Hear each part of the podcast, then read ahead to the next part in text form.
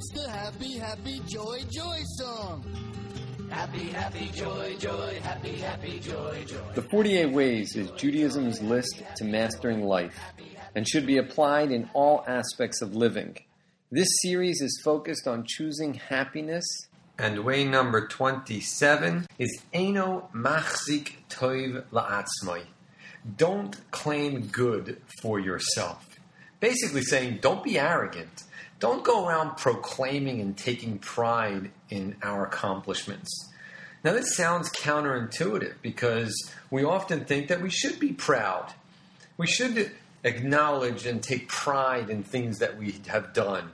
And what we say is don't take pride, take pleasure. See, because pleasure is recognizing for ourselves what we've accomplished and taking joy in that fact. Pride is making sure that others recognize what we've done.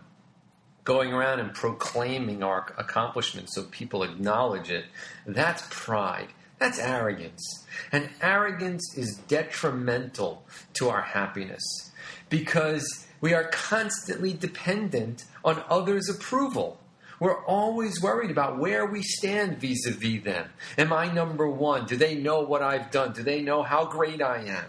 And this leads to a person being isolated and alone because we only view others as a means to our self identification.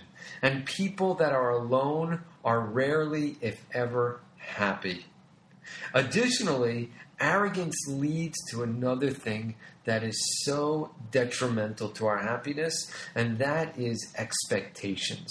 A person who is arrogant looks at the world as if the world owes him something, and the world owes us nothing. Expectations are a guarantee for unhappiness because reality almost never equals our expectations.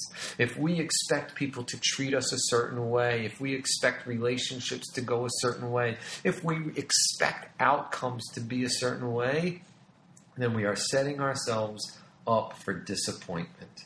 This does not mean that we shouldn't have goals and aspirations. We should, but we shouldn't have expectations that things will go the way we hope them to go. And even for the people that are in our lives, we should have certain understandings of how they should act, but not expectations of how they will act. Instead, we should view everything as a gift, and that will help us appreciate all that we have and we have accomplished. So we need to get rid of the arrogance, no expectations, only pleasure in all that comes our way. I'll teach you to be happy. Happy, happy, joy, joy, happy, happy, joy, joy, happy, happy, joy, joy, joy.